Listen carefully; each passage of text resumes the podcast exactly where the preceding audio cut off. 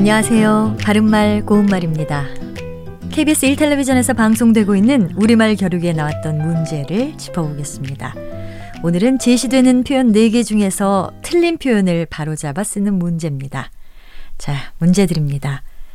도들볕, 외바람, 먼지잼, 불가뭄. 이 중에서 잘못된 표현은 어느 것일까요? 먼저 도들볕은 동사 돋다의 관형사형에 볕이라는 명사가 합해진 것인데요. 아침에 해가 솟아오를 때의 햇볕을 뜻합니다. 도들볕인데도 이렇게 뜨거우니 오늘도 푹푹 찌겠는 걸 이렇게 말할 수 있겠습니다. 자, 다음으로 외바람은 방향이 없이 이리저리 함부로 부는 바람이라는 뜻인데요.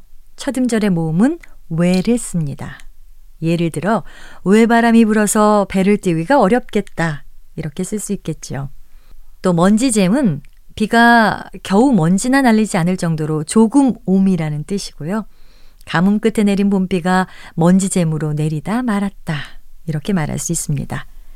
마지막에 나왔던 불가뭄이 틀린 표현인데요. 아주 심한 가물은 불가물이 맞습니다.